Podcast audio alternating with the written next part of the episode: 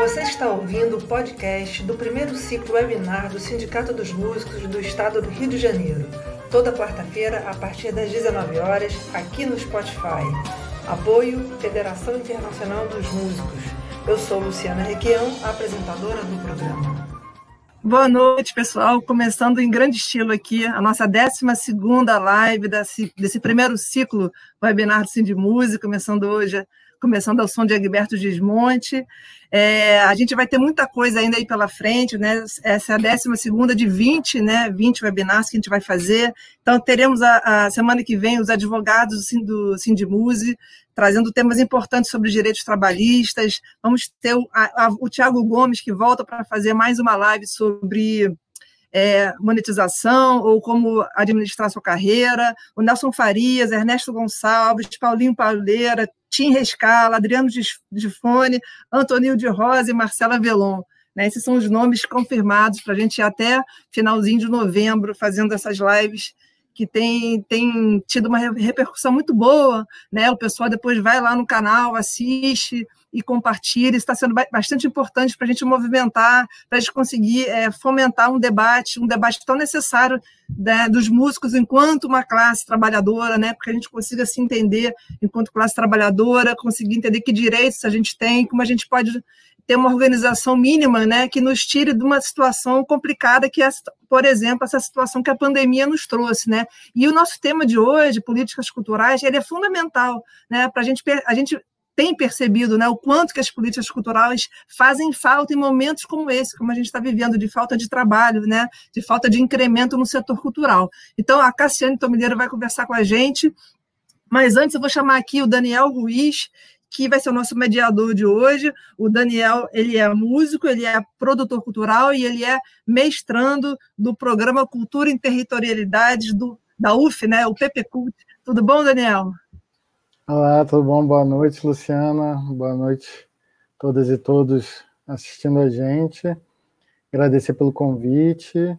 Legal estar aqui no sindicato, legal a gente estar podendo ter mais um espaço para o debate de política cultural, né? Ouvir a Cassiane e estamos aqui para a gente trocar essa ideia, né? Acho que eventualmente quando a gente fala de política cultural a gente fala de direitos, de cidadania também, né? E como a gente pode estar mais próximo disso, como a gente pode se entender nesse processo, a gente trocar essa ideia aí com a Cassiane para desvendar o que é essa tal política cultural. Super obrigada, Daniel. Então, vou chamar agora, para dar uma boa noite inicial, a Cassiane, que é produtora e pesquisadora de gestão cultural. Oi, Cassiane. Olá, boa noite, Luciana. Boa noite, Daniel. Boa noite a todos e todas que estão nos assistindo. Bem feliz de estar aqui nessa conversa. Super obrigada pela tua disponibilidade, estar aqui com a gente. É, para a gente começar a nossa conversa, eu vou deixar você um pouco aqui sozinha, falando um pouquinho da, da né, o que você trouxe para a gente, depois a gente volta para conversar, tá bom? Tá ótimo. Tá joia.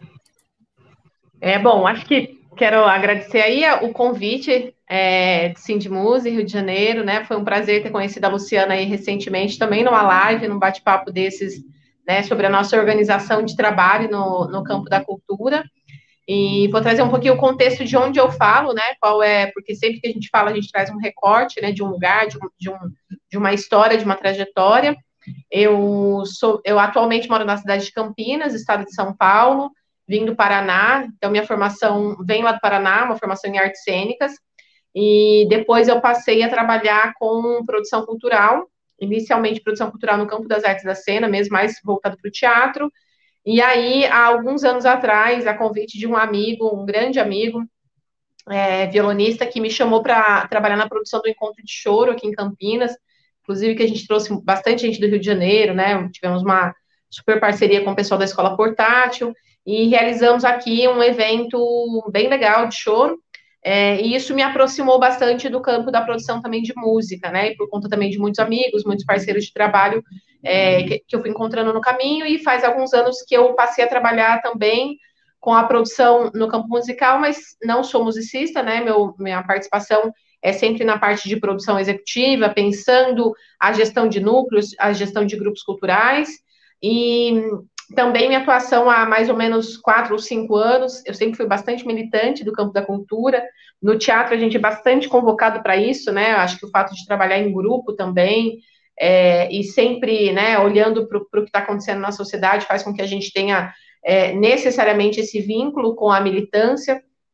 É, e aí no teatro, por conta muito por conta da participação no teatro também, e da realização desses eventos, trabalhando com gestão de coletivos, né? Aí no, nesse momento já de música, teatro e é, dança, especialmente, depois posterior, posteriormente de circo, e atualmente muito mesclado, né? Porque uma coisa que tem acontecido muito também são essas artes integradas, né? Então a gente já não tem essas fronteiras tão delimitadas em algum momento e, e, e essas artes se relacionarem.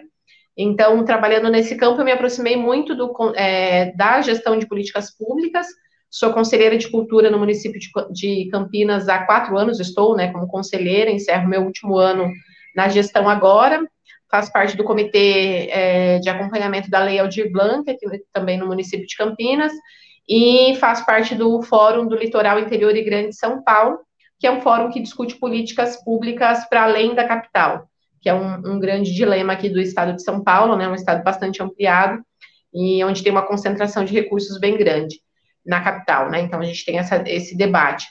É, e ainda assim, né, falta bastante para a capital, mas é, um, é a distribuição tem, tem várias questões.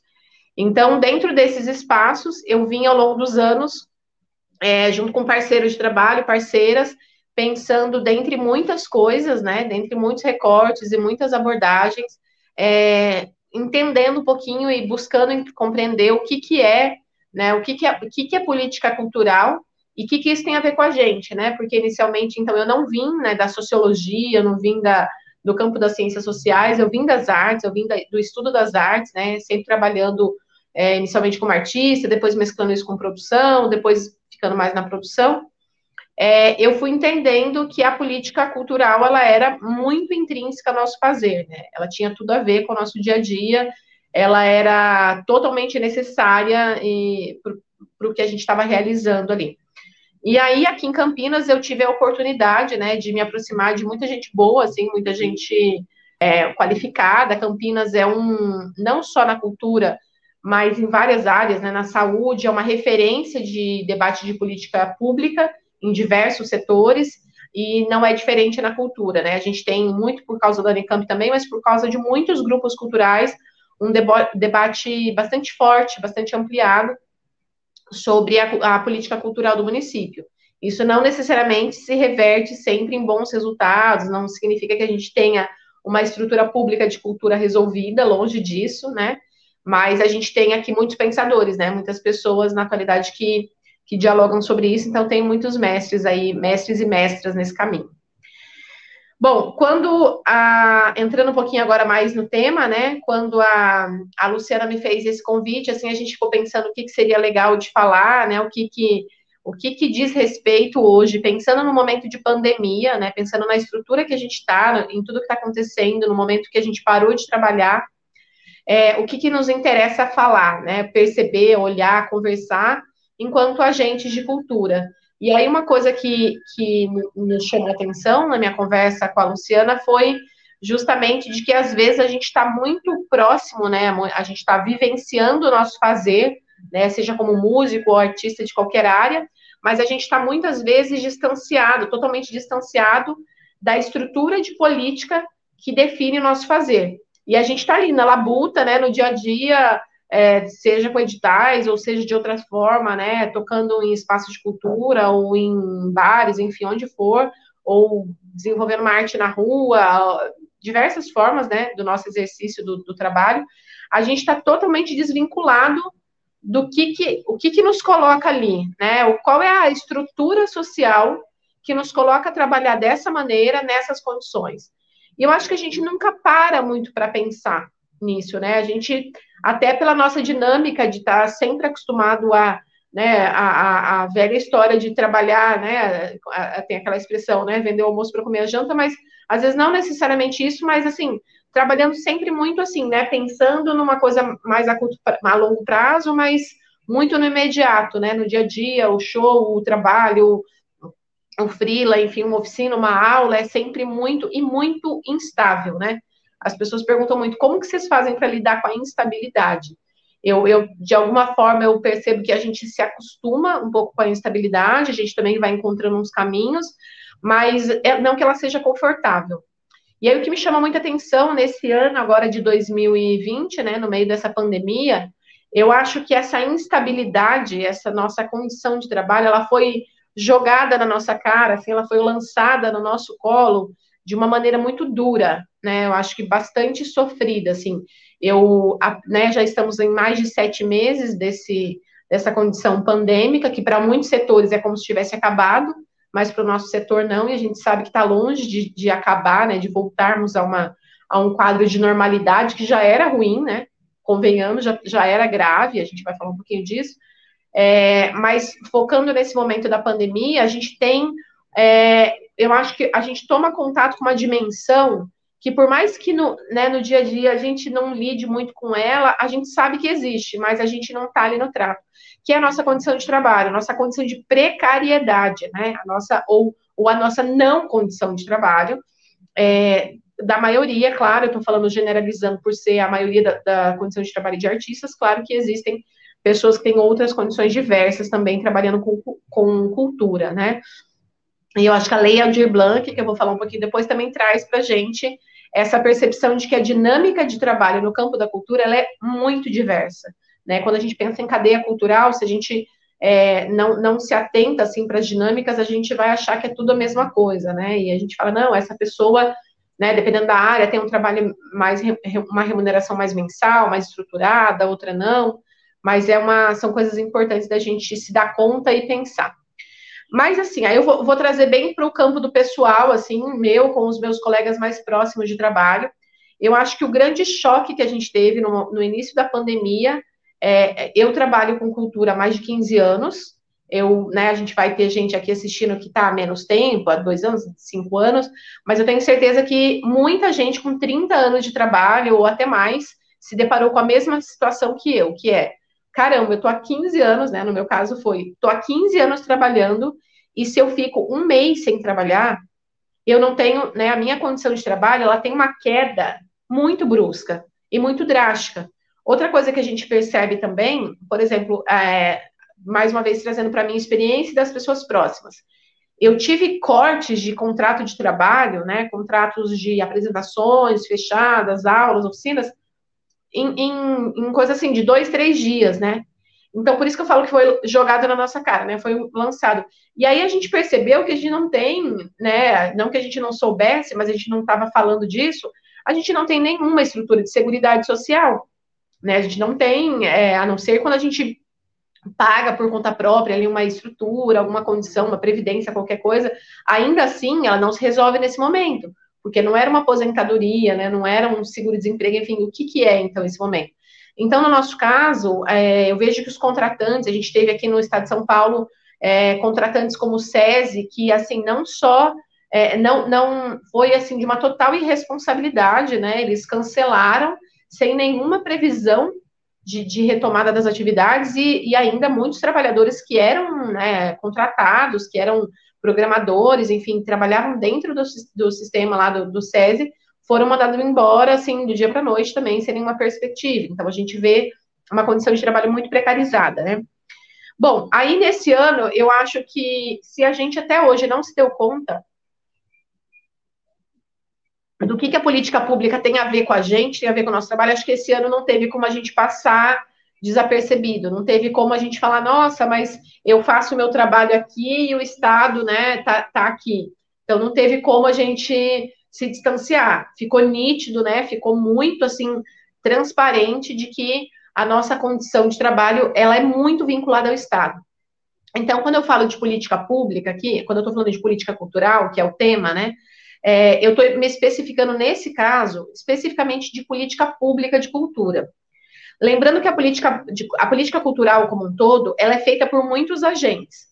Agentes privados, agentes públicos, né, é, pessoas físicas, pessoas jurídicas. Então, a gente tem empresas, instituições, entidades, ONGs, é, né, filantropia, iniciativas é, pessoais, privadas de fomento às artes e à cultura. O próprio público que consome, que compra um livro, um CD, vai numa exposição, num espetáculo, num show, é um, é um agente da política cultural.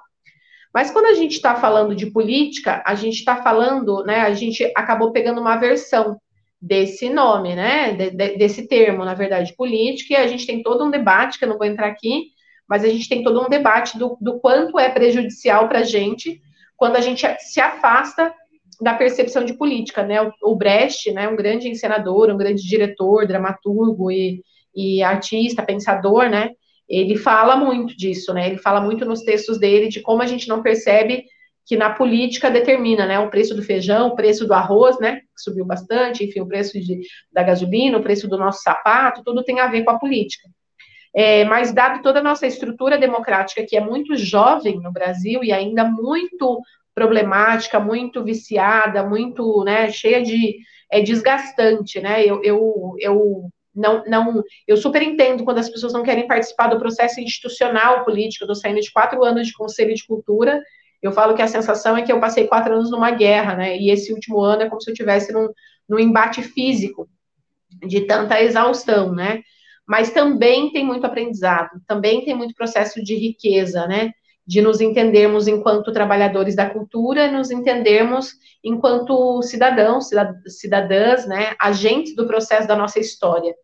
Então a gente fala, poxa, quando você está trabalhando mais diretamente né, na construção da política pública, aí você começa a entender, aí no nosso caso, né, trazendo o Brecht para cá, é, que o edital que é lançado, o valor que está no edital, a forma de funcionamento dele, ou não lançamento do edital, ou se é uma política mais estruturante ou não, se ela é uma política muito pontual, muito efêmera, tudo isso é definido pela política. E tudo isso vai determinar se a gente vai trabalhar, é, se a gente vai passar um ano tendo que escrever para 20 editais, para 10 editais, 40 editais, ou mandando o projeto para 50 unidades de SESC, de SESI, de prefeitura, isso quando a gente tem, né, falando de um momento não pandêmico, é, e a gente vai ter o retorno de quanto disso? Né? Quanto disso vai retornar para a gente? Não, quanto a gente trabalhou e quanto a gente recebeu pelo nosso trabalho. Geralmente é, é muito é muito distanciado, né? Foi outra coisa que, que no início da pandemia me chocou muito, né? a exaustão que a gente estava. Eu lembro de um edital, de um edital do Itaú Cultural que surgiu, é, muito importante, significativo, mas eu me lembro assim que era início de pandemia, a gente ainda se dando conta ali do luto, das questões emocionais, estruturais envolvidas, e todo mundo foi lançado, por exemplo, para esse edital de música. É, eu não vou lembrar dos números agora, mas eu me lembro que em, em um dos editais era 500 mil reais. 500 mil reais para o Brasil é nada. É, assim, é, é, absurdamente pouco, né? Eu tive aqui em Campinas, agora a gente teve no início do, no meio do, do ano, um edital de credenciamento de 500 mil. A gente não supriu a demanda da cidade, né? Imagina 500 mil para o Brasil. E o que, que a gente fez? Todo mundo parou, foi se inscrever nesse edital, todo mundo não, mas uma boa parte das pessoas, foram mais de 20 mil inscritos, né? É, e quanta, quanto de demanda de trabalho, quanto de é, energia nossa, energia criativa, disponibilidade, né? Quanto de trabalho a gente colocou ali e quanto retornou. Estou falando esse exemplo, né? E não é nenhuma crítica a esse edital específico, mas pensando essa lógica, né? Porque foi um momento que me chamou muita atenção, assim, porque eu, bem naquele momento estava lançando o edital de Campinas, que era 500 mil, e a gente sabia que era pouco. E aí, quando eu penso, nossa, 500 mil para o Brasil, né? Ou depois o SESC lançou também, enfim, várias entidades lançaram, acho que cada um foi fazendo também um pouco. Mas eu vi artistas, assim, trabalhadores da cultura mergulhados agora em editais imensos para receber valores muito, muito pequenos, né? Muito pequenos pelo tamanho da, da nossa necessidade, né? Porque imagina, um ano sem trabalho, né? O, o quanto de recurso a gente precisaria de fato. Então, a política cultural, a política cultural, ela determina tudo isso. E aí, aprofundando, né, indo um pouco para o fechamento dessa primeira parte, assim, a política pública de cultura, ela tem a ver com a responsabilidade do Estado sobre o que a gente produz. O que a gente produz de arte e cultura, salvo algumas exceções que são completamente abarcadas, contempladas e, e, e né, abarcadas mesmo pelo, pelo mercado, e aí quando eu estou falando mercado, não tem nenhum, nenhum grau pejorativo na minha fala, né, eu estou falando do, do, consumo mesmo das pessoas, né, tudo aquilo que a gente produz de arte e cultura, e que é rapidamente consumido e, bem remunerado pelas pessoas, isso tem a ver com uma série de coisas da nossa comunicação, da mídia, né? Uma série de fatores. É, isso, o Estado não precisa interferir, né? O Estado não precisa, que é uma grande questão. A gente passou anos do Estado é, investindo naquilo que não é responsabilidade do Estado. Mas a grande parte do que a gente produz, muito do que a gente produz, seja né, num campo de pesquisa, de, de sonoridade, pesquisa de cena, a gente está ali desenvolvendo estética, desenvolvendo linguagem, desenvolvendo criação, a gente está num espaço de criação e de desenvolvimento mesmo, não há como o Estado se retirar. Não existe avanço, desenvolvimento, não existe um país que tem uma cultura bem solidificada, né, reconhecida, instituída, e aí, indo para o campo das artes mesmo, né, a gente tem países, né, durante guerras, que lançavam mão, né, que, que investiam em artistas é, e trabalhadores da cultura de modo geral, porque sabiam que uma cultura forte, uma estrutura forte, não só criava uma identidade forte para o seu país, como vendia uma imagem excelente. E cultura ela é quanto a gente consome de cultura europeia, quanto a gente consome de cultura norte-americana, né? O quanto disso influencia na nossa roupa, né? No nosso cabelo, nossa, sei lá, tudo que a gente usa, né? Nossa comida. Então eles sabem, né? Os, os países, né? Os, os países que há muito tempo entenderam isso, sabem que investir em arte e cultura é poder, né? E aqui a gente, infelizmente, ainda não descobriu isso. Então, é, infelizmente, ainda existe um pensamento público de que investir cultura é gastar dinheiro, né? É desperdiçar dinheiro. E a gente, e ainda mesmo para finalização, é, a gente não se percebe, aí eu vou generalizar, é claro que existem exceções, mas de modo geral, a gente, trabalhador e trabalhadora da cultura, não se percebe como trabalhadores, como classe trabalhadora.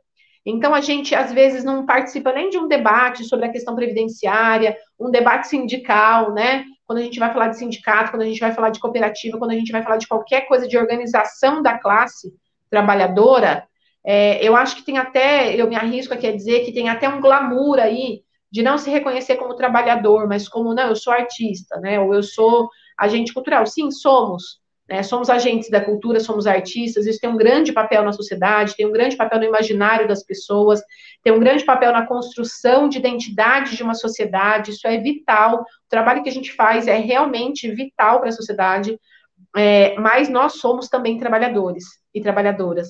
Né? A gente paga conta, a gente vive, a gente tem né, a nossa dinâmica, a gente contribui é, para a economia de, um, de uma cidade, de um estado, do país a gente consome, né, o nosso trabalho ele gera outros empregos, então já está mais do que provado, né?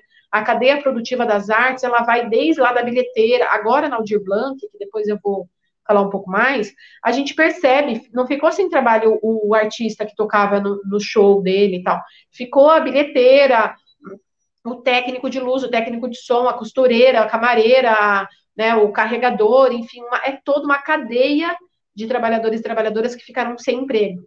Né, e, e, a gente realmente se deu conta do quão caótico, do quão é, é, vazio e, e, desestruturado é o nosso sistema de trabalho. Eu nem discuti aqui, vou deixar aí um pouco para o nosso bate-papo, a nossa questão estrutura política também atual, que é um outro agravante, né? mas vou deixar para ir falando nas perguntas. Não sei se o Daniel quer falar alguma coisa. É, eu estava pensando aqui enquanto você estava falando, Cassiane, é, primeiro que tem uma questão né, que da, dos lugares né, que a gente está, isso, isso eu digo de localização mesmo, né? Você está em Campinas e eu estou em Niterói, né? São duas cidades que têm é, um debate referencial, né, entre os municípios brasileiros em relação à política de cultura, né? É, aqui em Niterói a gente tem um sistema implementado, tem um conselho deliberativo, né? E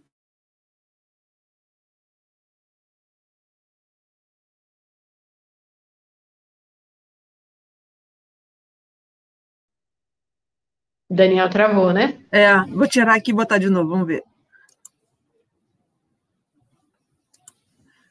Coisas que acontecem no ao vivo, é, feito dessa forma. Mas, Cassiane, é, daqui a pouco o Daniel, Daniel volta, isso não é problema. É, enfim, essa, essa tua fala ela faz muito eco né, com que enfim, com que as outras, algum, várias outras lives aqui é, que aconteceram é, também é, é, é indicam né, essa, essa grande vulnerabilidade né, que a gente vive, né, que, como, e como você disse, né, é, a gente, a pandemia ela colocou tudo a olhos nus, né, assim, não tem mais como a gente não não sacar isso, né? E a gente tem percebido que os músicos, pelo menos a classe musical, de alguma maneira está se mobilizando para discutir. Isso é muito bom, porque a gente vê que tem outras iniciativas de, de, de lives e de discussão, de, de, grupos, né? Então, é, esse é um, eu diria que você tem que dizer um ponto positivo, né? Talvez seja um tipo uma corda, né? Acorda gente que, né, que o buraco é mais embaixo, que as coisas não, já não estavam boas antes, né? Agora a gente só conseguiu reparar o quanto que as coisas já não estavam boas e, se tratando de políticas culturais, o quanto que a gente está é, é, desguarnecido, desprovido, né, é, solitário, né, sem amparo nenhum, né.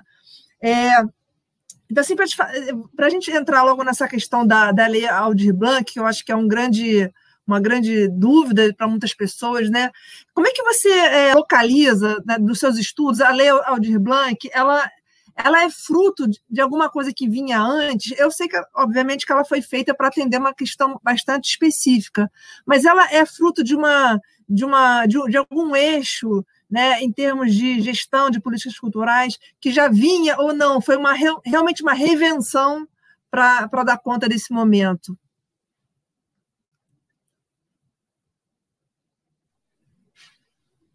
É, nossa, bacana, Lu. É, bom, primeiro sobre.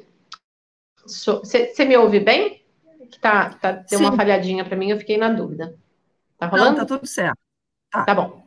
É, bom, primeiro, assim, isso que você fala, né, da gente. Acho que tá o um momento de, de quem não tinha se dado conta ainda, ou, né, ou às vezes se deu conta, mas não tinha conseguido agir, é, não teve como esse ano não se organizar, né, não se articular, não ficar atento, assim. É, a gente tem um movimento legal aqui no estado de São Paulo, especialmente na capital, assim, bastante puxado, inclusive, pelo Benjamin Taub, que né, um dos, um, uma das pessoas que articula, mas de, além dele, a, a, própria Miriam Taub, que uma outra turma bacana de lá, é, que discute muito, né, Dani Ribas, a Inti Queiroz, enfim, uma turma aí da música que tem se organizado bastante, assim, e discutido muito, inclusive lançaram candidatos agora, né, e isso é muito legal, de perceber, né, de perceber essa, essa aproximação da, do entendimento da, da, política institucional como necessária né, no nosso dia a dia, no nosso trabalho. Então, eu, eu fico bastante feliz. A gente tem um histórico, é, aí vou, vou, fazer essa introdução que eu queria ter feito antes. A gente tem um histórico que eu acho bem importante observar, né? A gente tem ali até Fernando Henrique Cardoso, mais ou menos, né? A, a, a política ali do, do Fernando Henrique Cardoso, a gente tem uma política de cultura é, é bastante voltada para as leis de incentivo à cultura e bastante de um pensamento bastante neoliberal até, né, voltada para um determinado tipo de arte e cultura, determinado tipo de produção. Quando a gente entra depois, durante os governos do, do Lula, especialmente, da Dilma, depois isso se perde bastante, né, a gente vai ter aí a Ana de Holanda, que infelizmente deixa muito a desejar para a classe, né, principalmente na, no debate de direitos, de direitos culturais e tantos outros, assim, é, mas a gente tem ali, eu acho que um passo muito grande com Gilberto Gil e o Juca Ferreira, que é um entendimento, uma ampliação do conceito de cultura. Mas a gente não tem ali, na, no meu entendimento, a gente tem um avanço na percepção, um avanço no que, que o Estado tem a ver com a cultura, e a, a percepção de conceito de cultura se amplia muito, e isso reverbera em todos os campos, né, inclusive na música, mas a gente não tem um grande avanço na questão do subsídio e nem da, do, a gente não consegue estabelecer ali uma grande política institucional é, de, de, estrutura, porque quando a gente fala de política é, cultural, não é, às vezes a pessoa pensa que é só financiamento. Ter uma política cultural é você ter um bom edital e fazer o recurso chegar. Mas, assim, a que custas esse edital? Todo mundo está sendo contemplado? Ele é sempre uma concorrência? É, quais são os setores que se beneficiam desses editais? Aí tem um monte de coisa, né? Os editais, eles não dão conta. E quando a gente pensa política cultural, a gente está pensando um sistema, né? Todo um sistema que tem que pensar, por exemplo, eu gosto muito do, do Fundo Setorial do Audiovisual, que ele tem um pensamento que vai amplo, assim. Então, ele tem desde o financiamento, subsídio, está sendo super atacado nesse governo, né? Então, também perdeu muito agora, mas o, a lógica que vem do Fundo Setorial do Audiovisual é muito interessante. Acho que a gente deveria pensar para todos os setores. Para a música, ele faz muito sentido, porque assim como o cinema, a música também tem um diálogo muito forte com o mercado, né? Com a, as pessoas comprando shows, comprando. Então, ela, ela tem esse, esse, esse lugar que é diferente do teatro ou, ou de algumas culturas mais experimentais, tal, que às vezes depende mais do Estado. A música ela acaba também tendo um, um, um, diálogo legal com o público, né? O público financia muito a cultura através da compra de ingressos, de shows, de CDs e tudo mais. É, é, mas, é, só voltando aqui para o raciocínio. Ah, mas é, a gente não tem ali ainda um, um pensamento estruturado, a gente não tem, a, a, mesmo no, nos governos mais progressistas, um pensamento que firma uma política cultural é, sustentada, que pode, por exemplo, num momento de. Para mim, é um momento de golpe que a gente passa né, em 2015, depois vindo num governo assim, é, com, com, com com bastante controle da cultura, né? Bastante. Luciana, tá, tá cortando bastante meu vídeo para mim, tá funcionando aí? Não, ó, o som está chegando gente. bem, só não está muito sincronizado, mas a gente está te entendendo perfeitamente. Você me escuta? A gente está. Ah, então tá bom. Para mim é a imagem também, que ela está ralentada. Mas vamos ver. Vou... Isso... Tudo bem, a voz está boa. Pode, pode concluir teu raciocínio. Agora, agora eu acho que travou. Então, fazer o seguinte, Daniel, vamos passando a bola aí. Daniel, é, é, tenta ver se você consegue pegar o gancho de onde você estava, depois a gente volta com a Cassiane. Beleza. É, acho que o que eu ia colocar, né, que tá, é, como a Cassiane fala de Campinas, eu falo de Niterói, a gente começou hoje em Carmo, né? Estamos fazendo uma turnê mundial, Carmo com Egberto Desmonte, Niterói Campinas. E Campinas e Niterói são duas cidades referenciais para esse debate nos municípios, né, da política cultural, assim. Eu acho que uma coisa que a gente tem que entender é que a política cultural não é dada, né? Ela é fruto de luta política, né?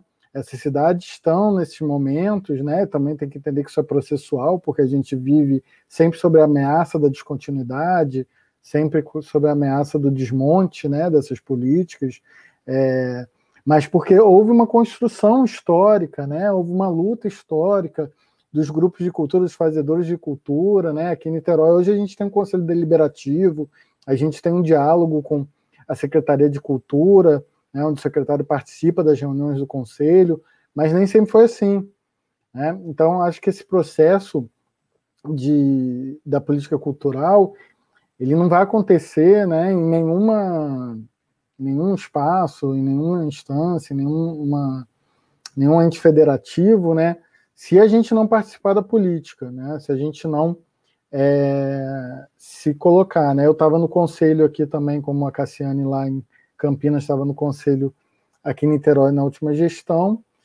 É, esses espaços, eu entendo também que eles não são espaços que são original, né, é, né, normalmente atrativos para a gente, né? Assim, muita gente tem resistência a isso, e eles são de espaços de disputa também, são reuniões tarde da noite, quando você já está cansado, é algo às vezes além do que você faz normalmente, né? Como, como sindicato, como o, o conselho, né? Mas a outra opção de não participar desses espaços é ser obliterado pelas outras forças políticas que têm todo o interesse, né? Onde às vezes a gente falta a presença, elas têm todo interesse em ocupar porque sabem que lucro depende daquilo, né? Então, acho que essa é uma questão, assim, né? Como a gente pode participar da política cultural, né? Como a gente pode se engajar, como a gente pode pensar isso coletivamente, todo mundo tem suas demandas pessoais, né? O sindicato também é esse espaço, né? De coletivizar demandas, né? de, de, de trazer a, as insatisfações pessoais para um plano da coletividade. E acho que o conselho, né, os coletivos de cultura que estão propondo luta política, luta por direitos na cultura, né, é, são também esses espaços que muitas vezes a gente, até pelo, pelas questões da precarização do nosso trabalho, não se engaja, porque não tem tempo, porque já está atarefado, porque já tem que processar mil coisas, né? O cara que é, é, músico, hoje ele tem que ser músico, empreendedor, dar aula, é, fazer a, a, as mídias sociais, né? E sobra pouco tempo e cabeça para participar de, da, da política, né? E acho que isso também a gente pode, claro que não é só pelo engajamento na luta, né, que gera desigualdade, mas quanto à desigualdade nesse processo, né? De, por exemplo, você tem é, uma cidade como Niterói, que você tem o sistema implementado, né, a lei de 2015, a regulamentação de 2017, é, que a gente tem editais regulares né, de cultura, que a gente tem espaços de cultura funcionando, e outros municípios que mal têm secretaria de cultura, mal têm espaços de cultura, né? Já há desigualdade na própria cidade, Niterói é uma cidade muito desigual, né? É, de, desses espaços, do, do, da, da distribuição desses espaços, da distribuição desses recursos, mesmo no, no município já há desigualdade. Quando a gente pensa é, os outros municípios, os outros estados, a gente vai encontrar também muita desigualdade nesse processo da política cultural. Né? Deixa eu te perguntar uma coisa. É, primeiro, só falar que assim que a Cassiane voltar, eu vou começar a botar as perguntas do pessoal que já está fazendo comentários perguntas aí no chat, tá? Então, só estou esperando a internet dela é, permitir. Mas deixa eu te perguntar uma coisa, Daniel. Eu, por conta até da minha, da minha atuação junto ao sindicato, tive a oportunidade, isso antes do golpe, isso lá para 2014, é, acho que até mesmo 2015, é, 2013, participar de alguns encontros que eram promovidos pelo Ministério da Cultura, né, pelo falecido Ministério da Cultura e os seus ministros e o pessoal, é, no sentido de, de, de é, promover uma discussão, né, discussão com, com algumas entidades, entre elas o sindicato estava lá. Mas a minha sensação sempre foi de que é, eu estava lá mais para legitimar é, uma proposta que, que já estava feita, que já estava pronta, é, do que realmente para ser ouvida e tudo mais. Tanto que a questão do trabalho, do trabalhador da cultura, sempre estava ali num cantinho, era contemplada de certa maneira, mas efetivamente nada acontecia. Em que medida você sente que é possível realmente nós termos uma participação mais ativa nesses projetos, nas propostas das políticas culturais, tanto no âmbito menor, como uma cidade como um município como Niterói, mas também pensando de uma forma mais ampla? É, eu também percebo muito isso que você está falando, Luciana. Assim, acho que um teatro da participação, né? uma encenação da participação, que na verdade é para isso, né? legitimar algo que já vem de cima. Eu acho que a gente é, tem que ampliar um pouco é, a nossa, a nossa, os espaços de participação. Né? Acho que a gente às vezes está muito fechado na nossa classe né? Os músicos, o teatro é muito organizado nisso, né? Sinto que o teatro parece que tem mais organização política nisso. Bem assim. mais. Bem mais. E eu, eu acho que o que falta é muito sair desses espaços pequenos né, de, de decisão. Que a gente está numa reunião, às vezes, com 20 pessoas, né, para ampliar as possibilidades de escuta da população, né, ampliar, é, é, a gente ter mais gente nesse processo, mais gente sentindo que a política é, é, cultural é algo a ser defendido, né, e talvez fora do nosso. Claro que a gente já tem as nossas demandas, né, as demandas do pessoal da música, pessoal do artesanato, né, do cinema também, que é outro que talvez seja um pouco privilegiado, às vezes, né, o audiovisual, por certas políticas de cultura, mas eu acho que a gente tem que pensar, por exemplo, no município, tem que pensar a cidade, a gente tem que pensar os bairros, tem que trazer né, as outras organizações que às vezes nem se entendem nesse processo de cultura, né? nos bairros, no, nas comunidades. Acho que talvez o caminho seja por aí, né? Ampliar para é, fortalecer a gente como um, um, bloco, de fato, de pressão política. Né? Sim, Cassiano, a gente está falando aqui, né? Eu tava, fiz uma pergunta para o Daniel, que talvez também possa comentar um pouco, né?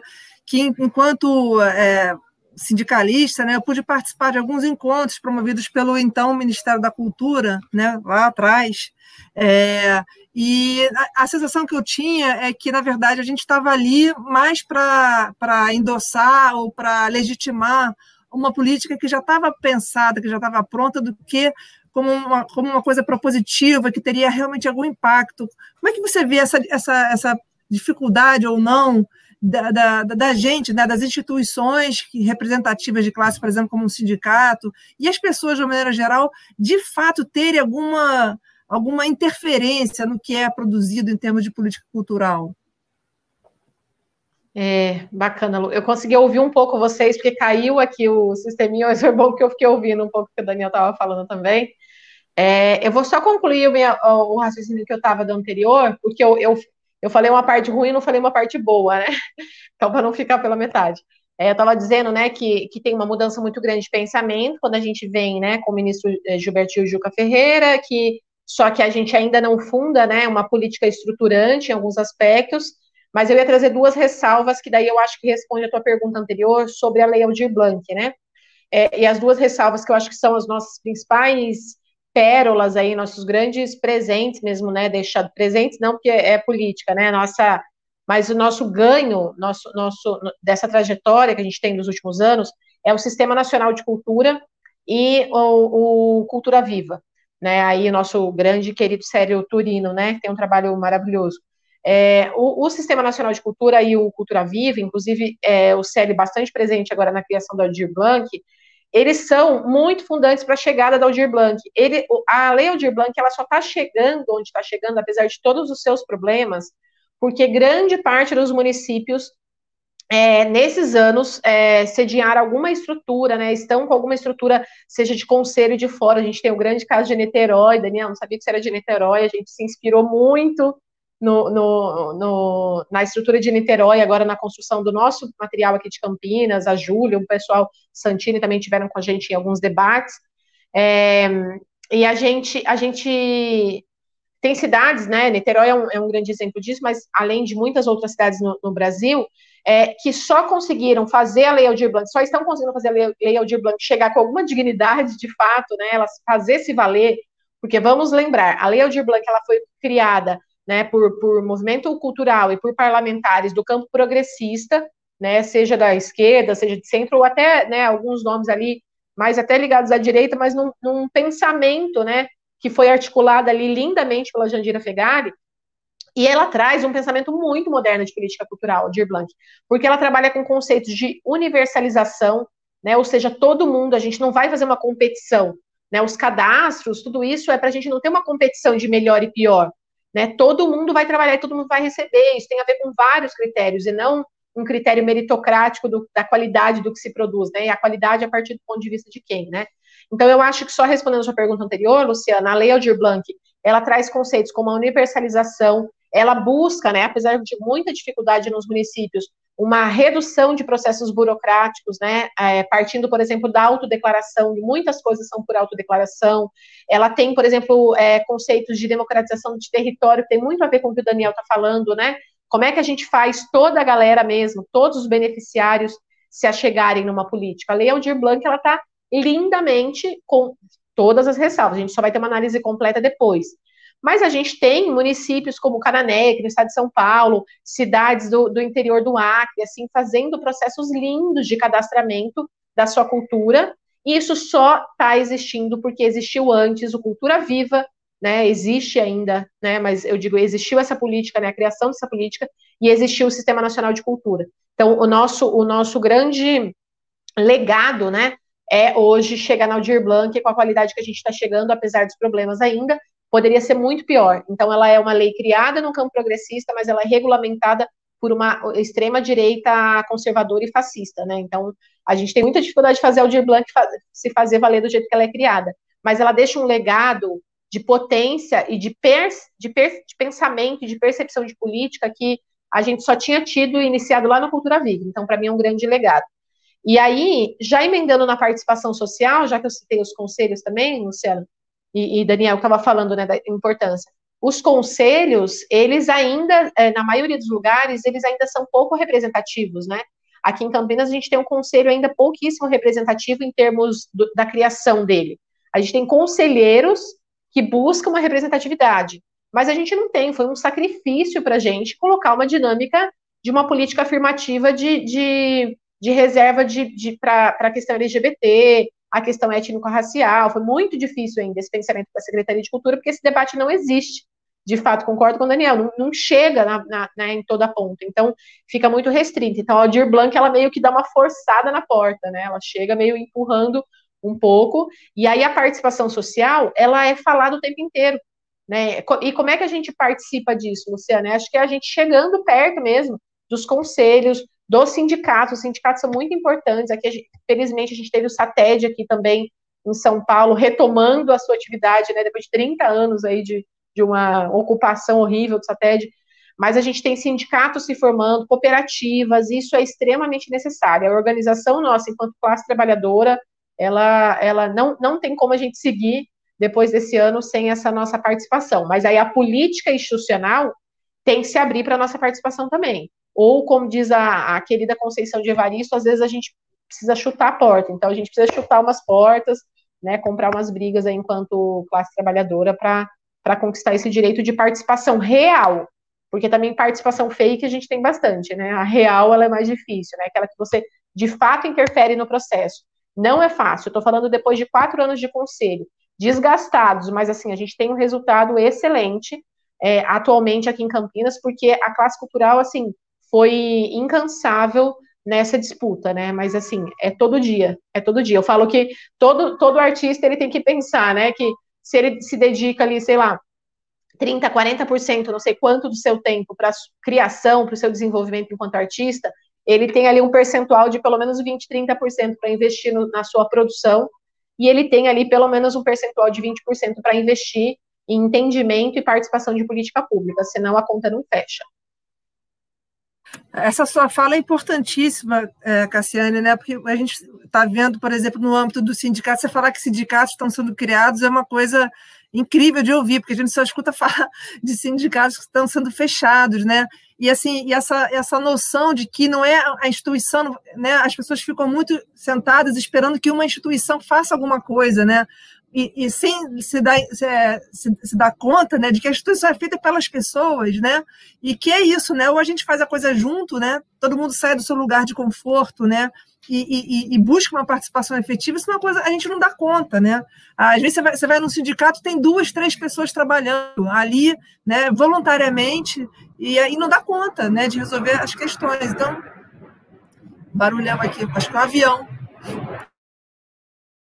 Deu até medo agora. É, tem uns comentários aqui no, no chat que eu não queria deixar passar. Primeiro, só para você ver como você é querida, porque tem várias pessoas aqui falando de você. Aqui nossa madrinha que nos apresentou, Lula Ruda. O Alexandre. Pessoal mandando good vibes para gente. Que legal. Neri, de Santo André.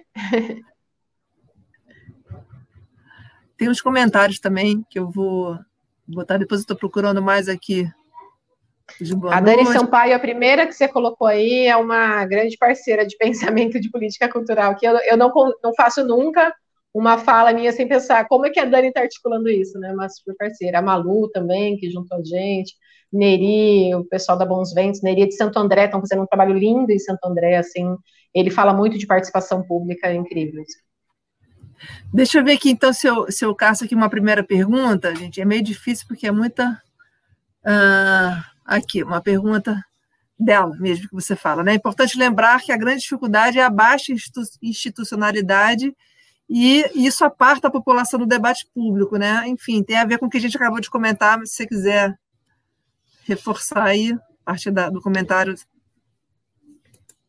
É, o, o, Neri, ele, ele traz, né, a gente fez esses dias um encontro, inclusive, sobre participação social, né, eu estou lendo agora esses tempos, né, a história dos conselhos, estou estudando um pouquinho a participação, estou justamente nesse momento pesquisando sobre participação social no Aldir Blanc, e, e a gente, é muito nova a nossa, né, a história de democratização do Brasil não acabou, a gente está, né, a gente está vivendo ela, assim, na verdade, a gente está no meio dela, né, e não sei quantos anos ainda leva, então, é muito chão, né, Neri? É, é, muito chão que a gente tem que, que colocar. E a institucionalidade, por exemplo, aqui em Campinas, a gente tem o, o Conselho de Cultura, ele existe desde 1996, é, é, instituído como lei, né? E o Fórum de Cultura também. E isso é. Poxa, travou Opa, cortou um pouquinho e voltou, né? É, é, o fato de ter uma lei instituída não, não garantiu totalmente, porque a, a, mesmo, mesmo quando a gente tem a institucionalidade, se a gente não tem ali cotidianamente, assim, essa semana eu tive um pensamento que foi, a gente tem tido muitas vitórias, assim, com a Secretaria de Cultura de Campinas, é, no sentido de conseguir avançar muita coisa, garantir muita coisa, assim, na, na luta de braço. E não porque eles não queiram fazer as coisas, mas, enfim, por uma série de fatores que eu não vou entrar em muito detalhamento aqui, né? Mas é, é muito ruim a estrutura de gestão que a gente tem aqui, né? Então, tudo que, tudo que a gente tem visto é resultado ali, claro, de uma boa intenção, de uma tentativa ali da secretaria, de muitos funcionários né, empenhados, muitos não, poucos, porque deveria ter muitos, mas não tem. Agora, muita ação da sociedade civil, só que é muito diário. Aí eu fiquei pensando essa semana, falei, nossa, a gente conseguiu uns avanços tão bons nesse período. É, será que a gente deveria, então, como que a nossa atuação no Conselho de Cultura de Campinas durante esses quatro anos teria que ter sido para que a gente tivesse tido mais avanços? Porque a nossa sensação nesse ano é de que a gente teve quase, é muito pouco, né? Muito pouco avanço, assim. Então, de fato, é, essa pergunta do Neri me, me põe sempre a colocar aqui a institucionalidade das instâncias, criação de lei para conselho, fórum, né, tudo que o Sistema Nacional traz, ela é vital, ela tem que, agora ela não garante, ela não é suficiente, então depois a briga é diária. Eu penso que se eu tivesse vivido quatro anos como eu estou vivendo esse ano aqui, em relação à Secretaria de Cultura, eu, eu teria morrido de infarto, assim, sabe? De tão exaustivo que é. Então, assim, a gente não consegue. Então, esses agentes têm que se, se revezar né? Porque é uma linha de frente muito dura, mas é o único caminho, assim, me parece. O Alexandre... Ah, quer falar, Daniel? Tem outra... Só para complementar isso que a Cassiane está falando, que é tão importante, assim, né? É, que essa institucionalização está sempre sob ameaça na cultura, né? É, ela está sempre sob ameaça. Então, por exemplo, a gente conseguiu aqui, a partir da lei do sistema municipal, que o Conselho de Cultura fosse deliberativo, né, de fato deliberasse sobre a, a política, mas a gente tinha um secretário na última gestão que não participava né, das reuniões do conselho, não ouvia o conselho, então assim, ele era institucionalizado no papel, só que ele só passou a liberar com a mudança da gestão. Que aí o secretário Vitor Devolvo passou a participar do, do regularmente da, das, das reuniões do conselho e a gente poder é, deliberar. E até como deliberar, né? É algo a ser construído também, é algo que eu sempre perguntava no conselho, né? Tá, a gente delibera ou a gente passa as demandas para as secretarias, né? Porque a gente não publica no Diário Oficial, por exemplo, né? Então, o conselho diretamente, né? Então, assim, é, acho que isso que a Cassiane falou, essa construção administrativa e a luta política que garante, garante, né, que força essa construção administrativa é importante, né? E, e é isso, é, só acontece com a gente lá um processo que é cansativo, né? Até gostei de, ouvir, de ouvir falar da Júlia e do Santini, que são é, incansáveis, né? Santini, inclusive nessa articulação da Aldir Blanc nacional, foi impressionante o trabalho, assim. E é isso, né? A gente tem que manter uma postura também incansável, além do nosso fazer na cultura, da nossa mobilização política. Tem uma, um comentário aqui, uma pergunta do Alexandre. Ele fala: Você disse que o edital de 500 mil de Campinas não foi suficiente para a demanda da cidade. Ao mesmo tempo, é, sabemos que ele não foi executado totalmente. Aí ele continua aqui. Aqui você acredita essa situação, olhando para o lado dos agentes culturais, no âmbito dessa discussão sobre políticas culturais? É, não, é legal essa pergunta do Alexandre.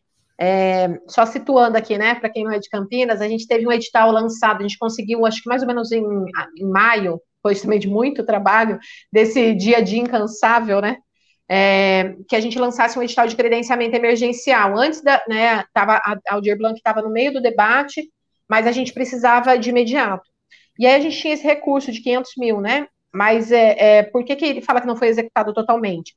Porque na verdade ele foi lançado, a gente teve, conseguiu fazer com que um pouco mais de 200 mil fosse aplicado, e assim, as pessoas, gente, estão recebendo agora.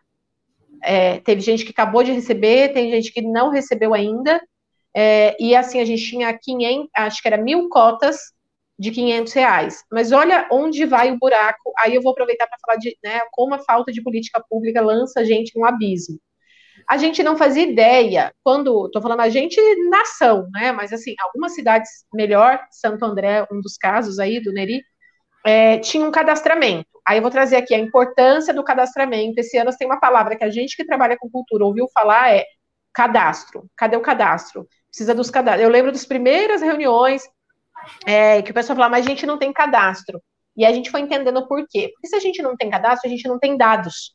Então, quando a gente lançou aqui, é, e mais uma vez o papel dos sindicatos e cooperativas, que às vezes são quem tem os dados, né, um pouco, pelo menos, um percentual disso. É, e aí a gente lançou um edital completamente no escuro, a gente não sabia se a gente tinha 300, 800, 500 pessoas, quantas pessoas precisavam. E a gente tinha que fazer uma escolha. Ou a gente lançava mil cotas de 500 reais, que foi uma ajuda, tipo, um socorro mesmo de 500 reais, ou se era melhor, por exemplo, lançar 500 cotas de mil reais. Depois de um tempo, a gente viu que era melhor ter lançado 500 cotas de mil reais.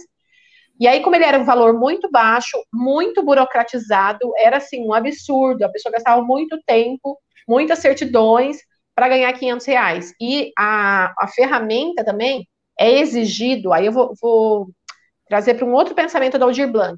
Nesse momento, foi muito difícil para a Secretaria de Cultura de Campinas, e com certeza para a maioria das secretarias, entender que assim não tinha que exigir naquele momento nenhuma grande produção. Né? Na verdade, o ideal era a gente pegar o dinheiro e dar na mão da pessoa, como auxílio emergencial, sem que ela tivesse que prestar conta de nada, sem que ela tivesse que é, dar nenhuma contrapartida. Esse era o ideal. Mas aí o argumento é de que nós somos da cultura e não assistência social. Mas veja como a cultura não é pensada para o trabalhador. Né? Então, a gente só é trabalhador se a gente está oferecendo mercadorias. Então, se a nossa né, mercadoria, vou chamar assim, ela, ela ficou impedida de ser circular, então a gente deixa de ser responsabilidade do Estado, né, ou do Estado ou de qualquer contratante.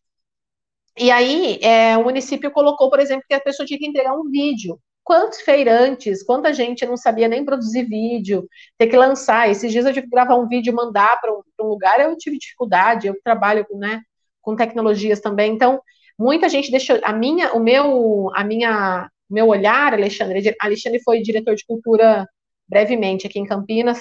É, infelizmente não conseguiu sustentar ali o trabalho, né, Alexandre? Mas o meu, o meu olhar é que é uma política que está de costas para a necessidade de, de quem ele está atendendo, né? Que é um pouco do que o, o Daniel já traz também na fala dele. É uma política que não olha, ela não sabe o que está acontecendo.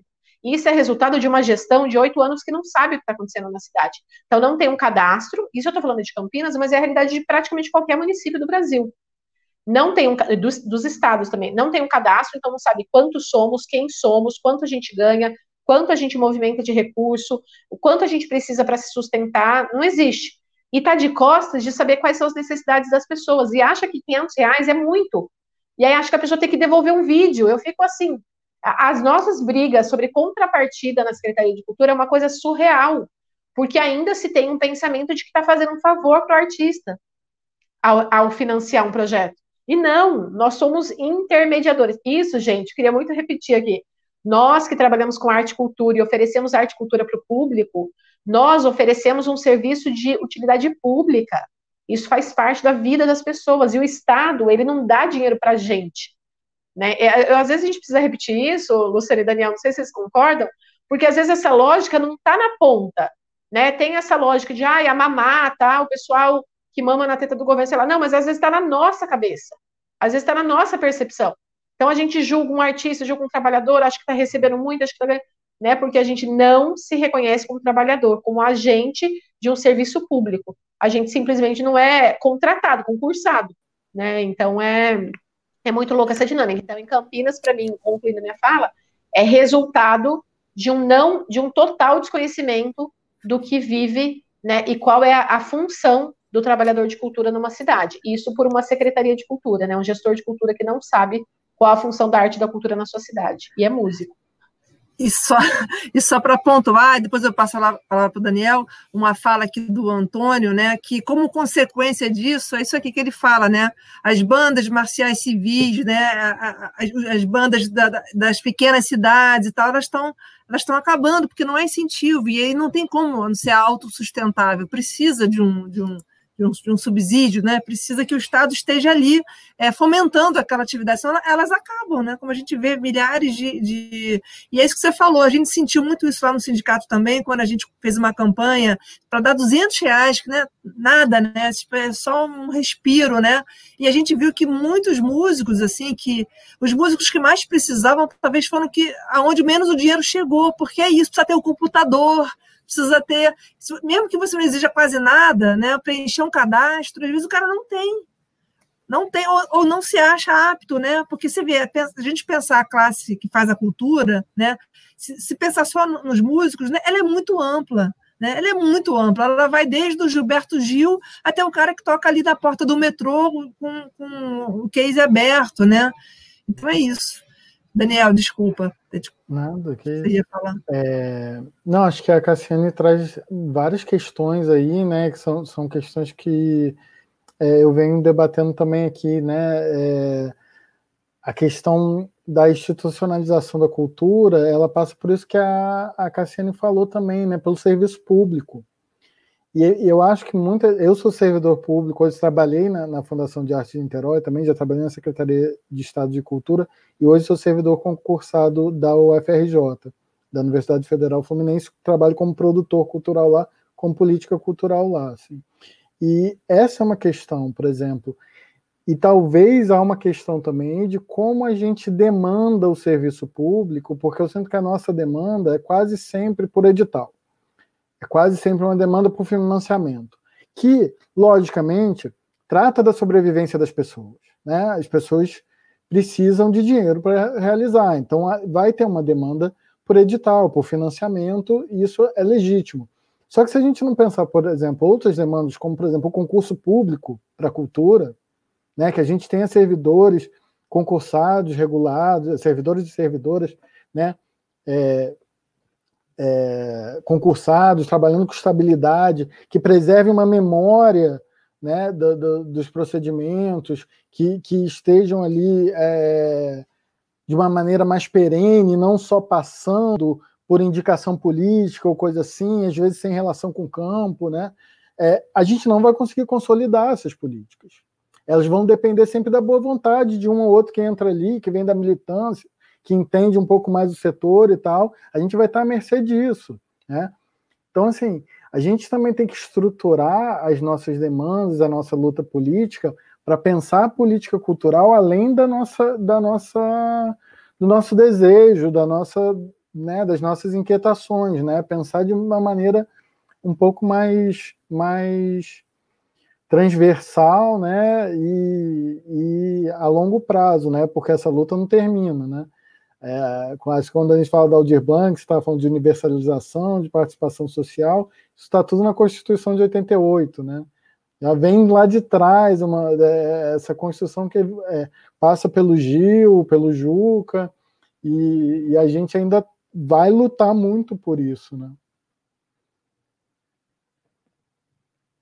Tem uma, um, uns comentários aqui que levam um pouco para essa discussão, que é, que é muito comum a gente ver muito quando tem uma, alguma, alguma lei de incentivo, alguma coisa, essa disputa né, entre os, os produtores, os anônimos, né, os produtores culturais anônimos, né, aqueles que não são projetados pela grande mídia, né, e os outros, né, e os que são, né?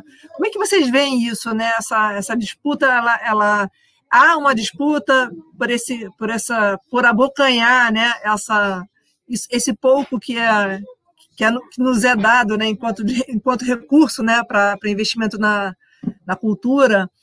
Como é que vocês veem isso? Os, os, os grandes as grandes produtoras, né, que tem as internacionais, inclusive, né, e é, disputando o mesmo edital que um, que um grupo lá da banda marcial, do Coreto, lá do, do interior, sei lá da onde. Como é que vocês veem essa questão? Quer ir primeiro, Daniel? Vou, vou, vou, vou seguir aqui, então. É, nossa, aqui, é, é, muito, muito importante, né, esse ponto, Luciana. É, aqui em Campinas, aqui em Campinas não, aqui no estado de São Paulo, a gente teve uma mudança, é, tem agora dois anos, no meio da pandemia a gente se perdeu, né, que ano que a gente tá, mas tem dois anos que a gente teve aqui, o Sérgio Saleitão se tornou governador aqui, né, e ele mudou é, a secretária, governador não, perdão, secretário de Cultura. É, ele é, virou secretário de Cultura aqui. E ele mudou, no, no, um dos primeiros atos dele foi mudar o nome da Secretaria de Secretaria é, de, da, de Economia Criativa, Secretaria de Cultura e Economia Criativa. E isso, para mim, é um, é um, pensamento, vou trazer aqui um pouco sobre você, o que, que vem carregado nisso, né? Dependendo do, do, do, conceito de economia criativa, quando você pega lá uma Cláudia Leitão da vida, que ela vai discutir economia criativa num campo maravilhoso, você fala, massa, né? Mas a economia criativa, é um campo da cultura. Quando você coloca o nome da secretaria, né? Eu gosto do, da de Niterói, que é Secretaria das Culturas, né, Daniel? Acho muito bonito, assim, que aí você, você fala, não, estamos falando do negócio maior, né? Mas quando... Arthur Maia, inclusive, que deu esse Quem? nome. Foi na gestão do Arthur Maia ah. que mudou para a Secretaria das Culturas. Acho super bonito, porque dá, dá essa dimensão, né, maior, assim. É, mas quando a gente está falando de é, cultura e economia criativa e colocando no mesmo patamar, é uma coisa, não é uma coisa que está dentro do guarda-chuva, né? A economia criativa ela deixou de fazer parte do guarda-chuva da cultura para estar tá no mesmo patamar. E aí, junto disso, vem um pensamento muito forte é, de quem tem o recurso do Estado. Então, por exemplo, a gente perdeu aqui algum, algumas seguranças, é, a isso instituído pelo Estado, viu, Luciana? Porque eu acho que isso tem entre a classe, né? A gente tem, é, como a gente não é muito organizado, eu acho, volto mais uma vez aqui, como a gente não é organizado mais institucionalmente, né, em cooperativas, em conselhos, em sindicatos, em, é, em organizações que sejam da classe para debater entre nós, a gente tem um distanciamento total. Aí a gente vê essas grandes empresas, que na verdade são muitas vezes investidores, né, não são não, nem pessoas né, que têm ali um desenvolvimento, também não estamos falando de, de médias empresas que têm, emprega um monte de gente, faz um trabalho legal, desenvolve um trabalho responsável, estamos falando de gente que abocanha às vezes um pedaço, né, é, do recurso e que não tem nenhum vínculo, né, que paga mal os trabalhadores, que desrespeita mesmo, não, não tem, né, não, não é minimamente, é, é, é pior que trabalhar na Google, assim, né, a gente fala, né, porque a, a gente brinca né, com essa nova lógica das empresas, que você pega uma, uma outra lógica de trabalho. Então, são empresas, assim, num formato bem ruim mesmo, né, na relação de trabalho com, com as pessoas, mesmo com os artistas e outros, e outras, outros campos de trabalhadores da cultura, né, da cadeia. É, mas aqui no estado de São Paulo, o Estado é, institucionalizou que isso, que o, o recurso vai para grandes empresas. Como que eles fizeram isso? É, primeiro, é, fazendo uma super perseguição à Cooperativa Paulista de Teatro, por exemplo, que é uma cooperativa que ela, apesar de ter o nome Cooperativa de Teatro, ela, principalmente porque o SATED, que é o sindicato aqui, é, ficou muito tempo, Sindicato das Artes da Cena, né, e técnicos, ficou muito tempo nas mãos de, de um, um, pessoal que não articulava mesmo a classe, tinha uma questão bem problemática, a cooperativa acabou fazendo muito papel de sindicato e juntando muito trabalhador de várias áreas, inclusive músico, gente da dança, técnico, produtor, todo mundo era cooperativado, porque acabava que era o lugar onde a gente conseguia discutir as questões da classe cultural é, de forma mais ampliada, para além do teatro até. O governo do estado começou a perseguir a cooperativa, ou as cooperativas de modo geral, né? Não foi só a cooperativa de teatro, todas as cooperativas, é que essa era mais forte no estado, é ainda mais forte. Como fazendo isso? É, criando, por exemplo, a, a, cooperativa ela podia se inscrever em vários editais, porque uma empresa poderia representar vários núcleos. Né? Então, tem vários núcleos de trabalho.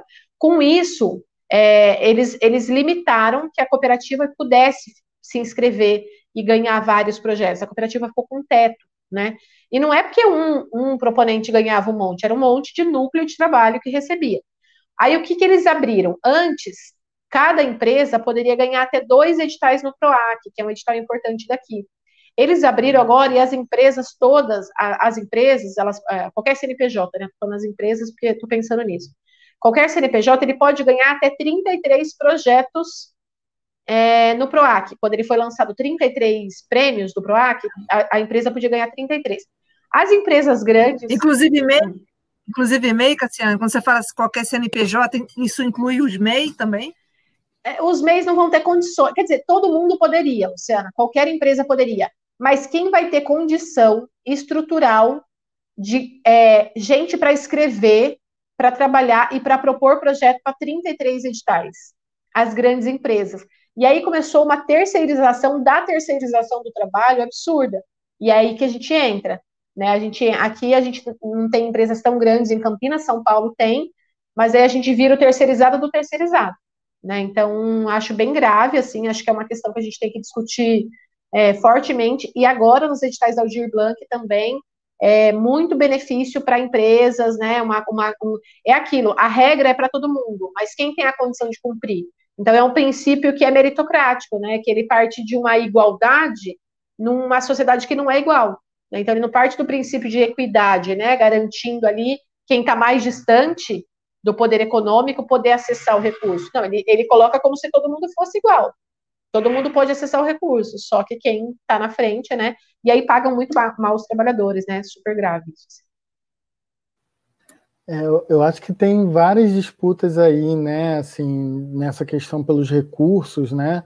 Elas são várias disputas. Eu acho que a primeira coisa que, que eu colocaria é que tem uma questão estrutural na questão do edital.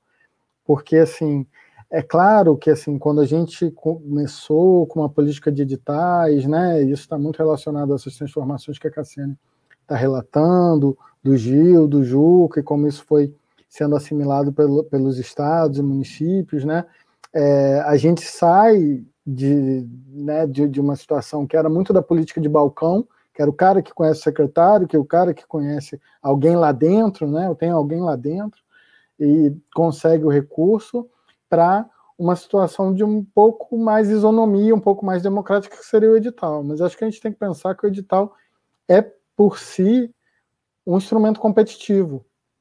Né? A ideia de, por trás do edital é gerar competição. Né? É, e gerar competição entre é, cidadãs e cidadãos. Né? É, é, complexo isso, se a gente for pensar isso. Então, há algo, há algo estruturante no edital que já é competitivo, né? E a gente vai ter várias disputas, até depois de ganhar o edital, para quem vai esse recurso, né? Isso que a Cassina estava falando, a ideia de que o artista mama na teta dos estados, do, do, do Estado, e se a gente pega os orçamentos dos projetos, que fica para o artista, né? Primeiro já vai 20% para divulgação, isso é gráfica, isso é internet, isso é Facebook, é o Instagram, né? É, vai, vai mais palco, infraestrutura, iluminação, vai, vai para toda a cadeia produtiva e, e tem a parte que fica para o artista. Então, há, há, uma cascata de disputas né, nessa questão do recurso que é muito extensa e, e, e vai atravessar todas as questões que a gente tem na sociedade, né? É, todas as desigualdades que, que a gente tem na sociedade estão representadas nisso. Aqui na Aldir Blanc em Niterói teve uma iniciativa interessante que é o Prêmio Érica Ferreira. Érica Ferreira é uma mulher negra, diretora, professora de teatro, que faleceu devido à Covid logo no início da pandemia. E a secretaria, através do conselho, isso veio do conselho homenageá-la é, com o nome de um. Na verdade, a gente estava tentando, foi, é, a gente conseguiu mais recurso né, aqui pelo legislativo para adicionar algum recurso municipal é, para adicionar ao valor, ao aporte federal, e a gente chamou de ação Érica Ferreira e também o prêmio Érica Ferreira, que está premiando ideias. É, são dois parágrafozinhos ali que o proponente tem que preencher com a sua ideia para a cultura de Niterói, né, para tentar, acho que é isso que a, a Cassiane falou, né, tem a lei, a lei Aldir Blanc, que parte de uma perspectiva democrática, tem a regulamentação, que parte do conservadorismo, da perspectiva do desmonte, do controle, né, que a gente tem que meio driblar para o recurso chegar. E também acho que essa questão, né, da gente, a gente, é isso que você falou, a mentalidade que existe na cultura de às vezes culpabilizar o recurso, né? É, colocar mais problema em cima disso, de, de, de, é claro que a gente não tem distribuição econômica desses recursos, assim, mas assim, é, nós mesmos nos colocamos numa postura um pouco até punitivista, às vezes, nos nossos discursos públicos, com, com, em relação a recursos da cultura, né? A, a, a, cultura, a gente tem que lembrar sempre que a cultura é o menor orçamento. É, é, a gente fala de lei Rouanet, a cultura é a menor porcentagem de, de incentivo fiscal. Vários outros setores da economia recebem agricultura, o comércio, as indústrias recebem muito mais incentivo fiscal, não tem que fazer contrapartida nenhuma, nenhuma, não tem que fazer oficina, IPI reduzido não tem que fazer oficina de construção de carro, não tem que reduzir nada, né? não tem que trabalhar com educação. Assim, eu acho que a cultura tem também que trabalhar com educação, tem que trabalhar transversalmente a saúde, mas assim, que o Estado não cobre isso dos outros setores e cobre só da cultura, e a gente assimile isso sem questionar muito, né? Acho que, que é, é uma, um, uma questão problemática do nosso campo. Né? Deixa eu perguntar uma coisa para vocês. Nós, lá no sindicato, fomos, ao, a, ano passado, é, procurados para falar sobre a possibilidade de se criar uma agência, agência da música, né? como tem a Ancine e tal. É, isso tem a ver com a pergunta aqui do Anjo Caldas, que na ocasião ele era da diretoria do sindicato. Né? O que vocês pensam sobre a, é, criar uma agência para a música? Poderia nos beneficiar de alguma forma? A, a, chegar mais próximo das políticas culturais? Ou é uma ilusão?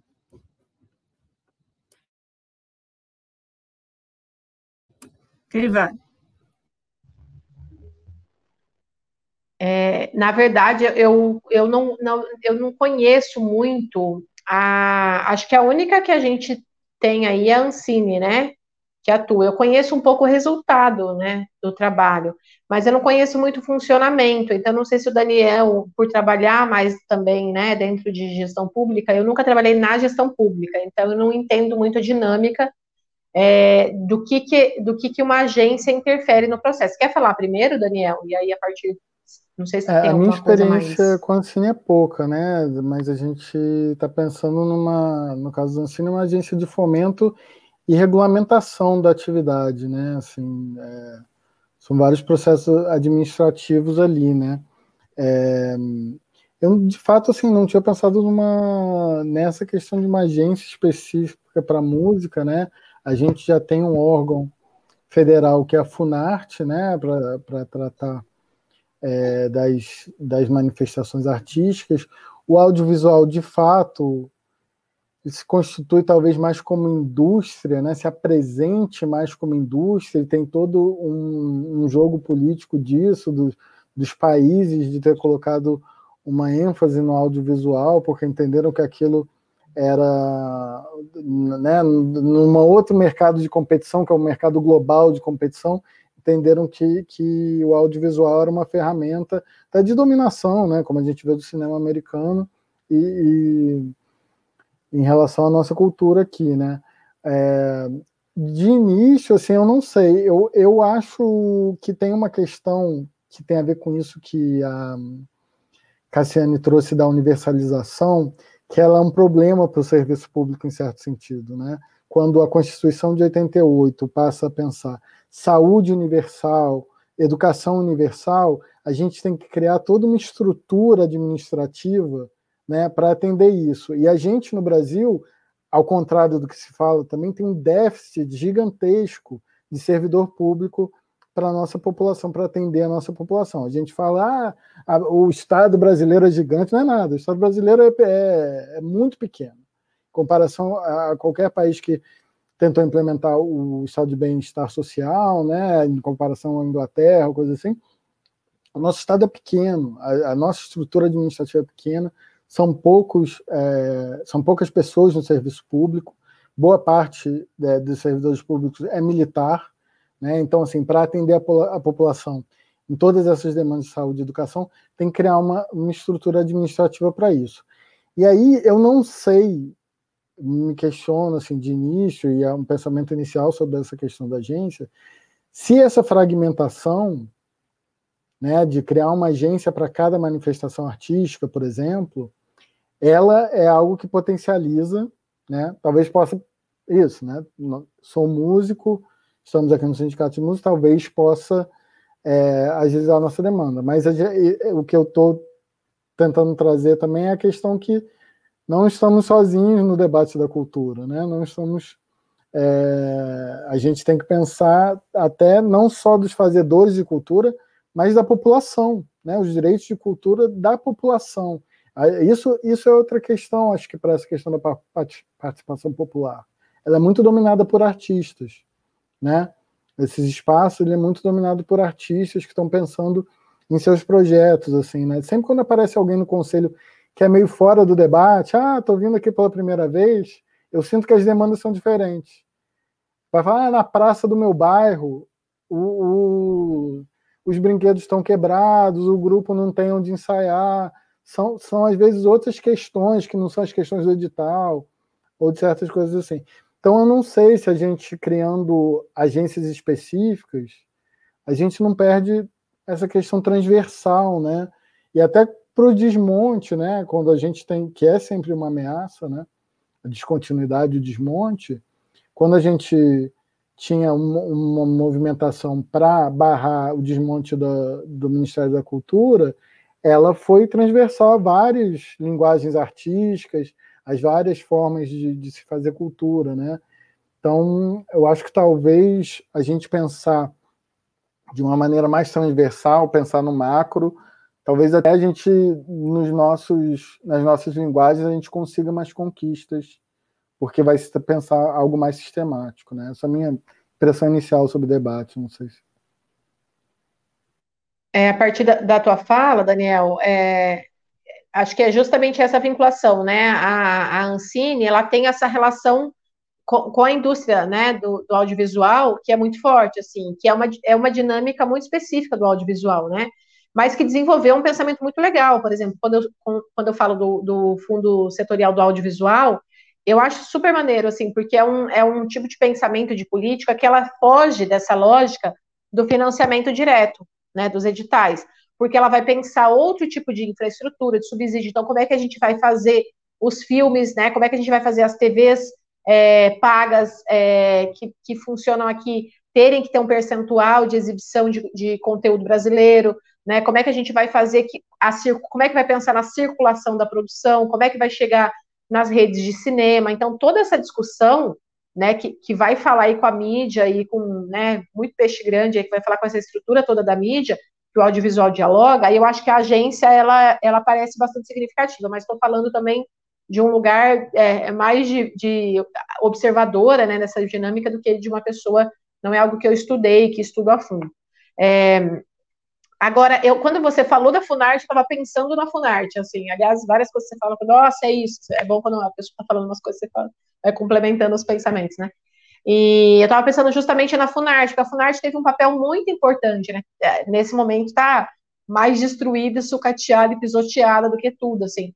Mas eu me recordo que, além dos editais, eu acho que a Funarte ainda estava muito presa no sistema de editais, né? Então a gente tinha lá um edital para música, edital para o circo, edital para o teatro, né? Então tinha essa lógica muito competitiva, né? Não se atualizava, sei lá, fiquei sete anos escrevendo edital para o Miriam Muniz, para o Klaus Viana, enfim, né, a mesma lógica, o mesmo valor, né, não mudava a lógica, não mudava o valor, não mudava a estrutura, nossa, pensamento. Mas, por outro lado, a gente teve, por exemplo, projetos de formação muito importantes da Funarte, a gente tem a ocupação dos espaços, né, que infelizmente estão alocados em, em algumas poucas capitais, né, é, isso eu acho um problema, não, não centralização dos espaços de cultura, porque é, é, isso que você falou um tempo assim, é, pensar que a política cultural ela está baseada em financiamento é muito pobre, né? É muito pobre, porque ele se extingue. E aí, se você pensa, não, é, política pública, ela tem que ter espaço de estudo, ela tem que ter escola, ela tem que pensar na formação, ela tem que pensar no desenvolvimento da cadeia, ela tem que pensar. E aí você tocou num assunto que eu gosto muito. Tem que pensar no que a saúde chama de usuário. Né? No, na, na cultura a gente não fala muito, mas na saúde tem esse termo que é o usuário, que é a saúde tem o trabalhador da saúde, que vai ser um profissional né, registrado, contratado lá, aí tem o, né, a gestão pública, e aí tem o usuário, que é a pessoa que usufrui. Na cultura a gente também tem. E aí eu vou trazer uma fala do Neri, que estava assistindo a gente. Ele fala: eu quero ver, eu quero chegar no dia que os conselhos de cultura vão estar ocupados pelas pessoas, é, é, pelos usuários, né, pelas pessoas que estão ali na ponta, desenvolvendo a sua cultura, porque a, a, cultura não é algo exclusivo. Ah, que pena, Daniel caiu. Eu vi que tinha travado o vídeo dele. Mas a cultura, é, a gente trabalha profissionalmente com, com arte e cultura, mas a cultura é algo que ela é do ser humano, então todo mundo sabe um pouco, né, como é que ele gostaria que acontecesse no seu bairro, na sua cidade, então, para mim, a política cultural, quando ela for pensada, estou falando aqui do usuário, Daniel, que acho que você já tinha caído, que o, a saúde, ela pensa o trabalhador, né, tem a gestão pública, tem o trabalhador, tanto que os conselhos, eles são tripartites, né, eles têm a gestão pública, a sociedade civil, é, o trabalhador, né, mas tem o usuário, né? Tem, tem o trabalhador, o, a gestão pública e o usuário. E na cultura, o, tem um amigo Neri que fala disso. Ele fala: os conselhos precisam ser ocupados por gente que está ali, né, usufruindo, fruindo, né, participando da cultura, assim. E por último, uma fala que acho que agora não sei se foi da Luciana, eu me lembrei que essa, ah, essa, essa criminalização do recurso também chegar no trabalhador da cultura é muito forte. Eu ouvi, se a Malu Arruda estiver assistindo ainda, ela vai lembrar desse, desse dia. Eu ouvi num, num debate é, na Unicamp, infelizmente, de uma pessoa que, eu, que, que teria, né? É, foi uma fala equivocada, mas ele falou assim: não, porque o, os artistas eles se acostumaram, aí se referindo a essa política dos editais que a gente tinha tido aí durante 10, 15 anos, mais forte. Ah, os artistas precisam é, conseguir desenvolver o seu trabalho de forma mais independente, porque os artistas estão muito dependentes do Estado. E aí eu fiquei com muito, muito, muito brava assim, com essa fala. Falei, como que a pessoa pensa que a gente está dependente do Estado? Você recebe 100 mil reais, tá? No melhor das condições. Um grupo recebeu 100 mil reais para desenvolver. Ah, tá aí a Malu. Ela, ela, ela ouviu, acho que essa fala. É, e era, e era um, um, servidor público, né? Um servidor público de uma universidade. E aí eu, eu quase falei, não, peraí, quem está dependente do Estado é você, porque quem recebe um salário todo mês para trabalhar é você, né? Mas aí eu não queria que virasse um ataque aos servidores, sim o um entendimento de que nunca ele pode dizer que um, um trabalhador da cultura está dependendo do Estado. Essa lógica que faz uns anos que a gente parou de falar que está dependente do Estado, porque nem edital a gente tem mais. Mas assim, aí o trabalhador vai lá, recebe 100 mil reais. Aí ele, ele, ele recebeu 100 mil reais para desenvolver um projeto que vai envolver, como o Daniel falou, divulgação, contador, estrutura, material, cenário, iluminação, não sei o quê. Aí você, né, a pessoa que ganhou bem no projeto ganhou 3 mil reais. Só que a pessoa trabalhou seis meses, sete meses, dez meses às vezes, né? Quanto que ela ganhou? Então, como que a gente. Isso que ela recebeu esse edital, ela ficou feliz da vida, porque ela ficou dois, três, quatro, cinco anos sem receber ou gente que nunca recebeu. Então, é uma lógica muito perversa, a criminalização, esse pensamento de que o recurso é, da cultura chega, né, é, a, a, a, assim, ao deleite do trabalhador. É muito pouco, né, que a gente recebe. A gente junta um monte daqui de lá, dando aula, trabalhando num lugar e no outro, para poder compor uma renda. Então, é uma lógica que a gente precisa quebrar, é, e a lógica dos editais essa competição também. Então, acho que, mais uma vez, a Aldir Blanc, ela vem para trazer outras perspectivas, né, o cadastro, o inciso 2, mesmo os cadastros dos prêmios, a gente vai ter um prêmio de trajetória aqui. A gente não conseguiu fazer o prêmio de ideia, sabe, Daniel? Igualzinho de vocês aí, que a gente leu de cabo a rabo, assim. Inclusive, conheci a história da Érica, que eu não conhecia. É, mas a gente tem um prêmio de trajetória, que é isso, eu vou validar o trabalho que a pessoa já faz, né? Eu não preciso pedir que ela é, entregue. Enfim, adorei a sua fala sobre as contrapartidas, não vou repetir, porque ela já foi muito boa também. E já estamos mais tempo, né? Passa a palavra aí. Gente, é, a gente infelizmente já está se encaminhando para o final, que depois de uma hora e meia gente já começa a entrar em sofrimento, né? A cadeira já não senta mais, né? E já vai dar uma hora e meia, mas enfim, não precisamos correr também para terminar, mas só para a gente começar a encaminhar é, para o final, eu acho que a gente falou muita coisa aqui, ainda bem que o vídeo fica gravado, porque eu acho que cada ponto desse também a gente pode desmembrar em, em estudos, né, em assuntos, e, e é isso que vocês falaram muito, né? a gente tem que começar a tomar as rédeas, para a gente começar a tomar as rédeas né, dessa, dessa engrenagem, a gente tem que conhecer, né? E, e a gente é muito avesso, a gente, de maneira geral, muito avesso a, a lei edital, a tentar entender, e, e, e, enfim, até mesmo fazer uma crítica consistente, né? E não só reclamar, né? Não é a reclamação a gente sabe fazer, a gente sabe reclamar, mas assim fazer uma crítica consistente, fundamentada, propositiva, né? Que apresente alternativas ao que ao que está posto, né? Esse é um grande é um grande é, gargalo. Tem um tem alguns comentários aqui que são tão grandes demais. Se eu colocar na tela, vai vai ficar totalmente na tela. É, mas o pessoal que está participando está tendo a oportunidade de ler. É, tem uma, uma fala aqui, a última fala aqui da Malu, já que você citou ela, né? Ela fala, né? Tem que ser o financiamento direto, pensando justamente nos usuários que a Cassiane citou e não por editais, porque o recurso é de direito dos trabalhadores do setor da sociedade civil. Você quer falar da Malu, porque Malu foi citada, né? Então, assim, para a gente pensando em encaminhar, vocês gostariam de retornar algum ponto ou, ou pontuar mais alguma coisa que ficou de fora, que seria importante que a gente, que a gente é, falasse, nesse, principalmente pensando nesse momento que as pessoas estão tentando não se reinventar, mas se adaptar, né? Porque é, é um processo de adaptação contínuo né, que a gente vive, né, o, que o setor da cultura vive. É, mas o que a gente pode é, dar continuidade a esse debate? O que vocês trazem? Vocês querem falar mais? Acho que a perspectiva que está por trás, assim, acho que de bastante coisas que a gente está falando, né, é essa perspectiva da luta política, né, da luta por direitos, né, e, e quantas influências atravessam isso, né, assim, é, quantos pensamentos, quantos grupos estão participando dessa, dessa costura toda isso que a gente chama de política cultural. Também acho que tem uma atenção né, é, para as especificidades de cada, de cada território. Né? Aqui, quando eu falo de Niterói, quando a Cassiane fala de Campinas, e a gente, como falou, são situações privilegiadas. Não direi privilegiadas, não, acho que é, são situações que são produtos históricos, né? De, de, são produtos de lutas históricas, na verdade. Isso não pode ser visto como privilégio, então. É, mas a gente sabe que a desigualdade nos municípios é gigantesca, nos estados é gigantesca, né? E eu acho que a gente está falando é, é, de da nossa participação, né? Principalmente assim, de que a gente tem que se apoderar disso, talvez fazer dessas estruturas menos chatas, porque é chato. É chato. É, chato participar do conselho, é chato participar de Eu falo porque eu participo. Estou sempre nessas reuniões, né? Sai do trabalho, vai para a reunião do conselho, assim, é, eu acho que a gente talvez tem que mudar um pouco é, a estética dessa luta política, né? Para não ser uma coisa chata, né?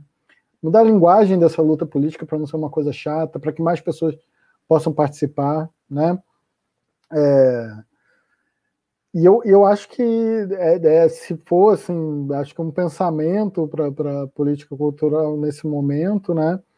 É de como a gente pode pensar talvez a partir das nossas demandas e insatisfações é, pessoais, ou de classe, ou de grupo, de linguagem, para uma perspectiva de cidadania maior.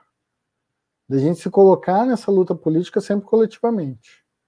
Né? Da gente pensar não só na produção, mas pensar na fruição, pensar na, na, na perspectiva de acesso, pensar nos eixos discriminatórios que estão envolvidos nisso, né? pensar no racismo, pensar no machismo, pensar é, como tudo isso, tudo isso afeta é, essa, essas políticas, né? e não só naquilo que me atinge diretamente. O que me atinge diretamente está dentro desse, desse processo maior. Né?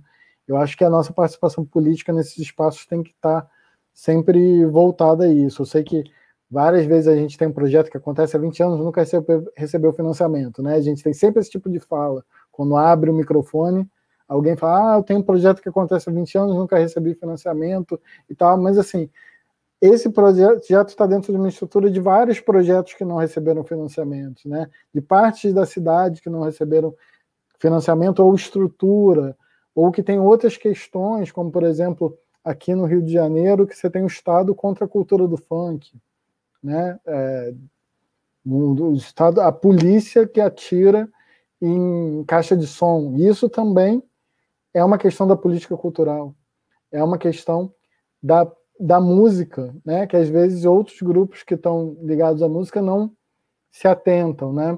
Então, assim, é, é, acho que o que interessa nesse debate é uma visão transversal. Talvez isso que. e ampliada na, no sentido democrático. Né? Acho que isso que eu colocaria. Cassiane? É, o Alexandre comentou aí, né, essa frase do Daniel, que eu gostei muito também, Daniel, mudar, né, a estética da participação, mudar a estética da participação política. É, eu acho também que é necessário, né, se, se repensar, assim, Agora, eu, eu ando falando muito, né? Depois você falou assim, não, é cansativo mesmo, a gente tem que animar as pessoas de que é legal também, Daniel, senão ninguém vai querer participar. Mas tem uma coisa que tem me deixado, esse ano foi um mergulho mesmo, né? Tem sido um mergulho. A, a Malu que tá aí, outras pessoas que estão assistindo também, o próprio Alexandre e Daniel, um pessoal que estava assistindo, tá bem ativo, a gente está bem ativo nos grupos de trabalho e no, e no comitê da Aldir Blanc. E foi um ano, assim, é, de, de mergulho no aprendizado do sistema da gestão pública que a gente se obrigou a fazer, né, para entender o Dir Blanc, para entender, ah, mas não, mas a lei fala isso, né? Não, mas a lei fala que tem que ser desburocratizado. Então, por que que o vai lançar o edital com 20 certidões? Porque é isso, né? Ah, é desburo... É, não é para ser burocrático. Aí lança o edital com 20 certidões, a gente fala, mas por quê? Né? Aí vai dizer, ah, não, mas tem que chegar de tal jeito, a conta bancária, não sei o não, mas aí o edital é lançado de outro jeito. Eu, a, a, Maria Carolina, uma das, uma das pessoas que trabalha na formação da lei aqui em São Paulo, ela fala do, muito do espírito da lei.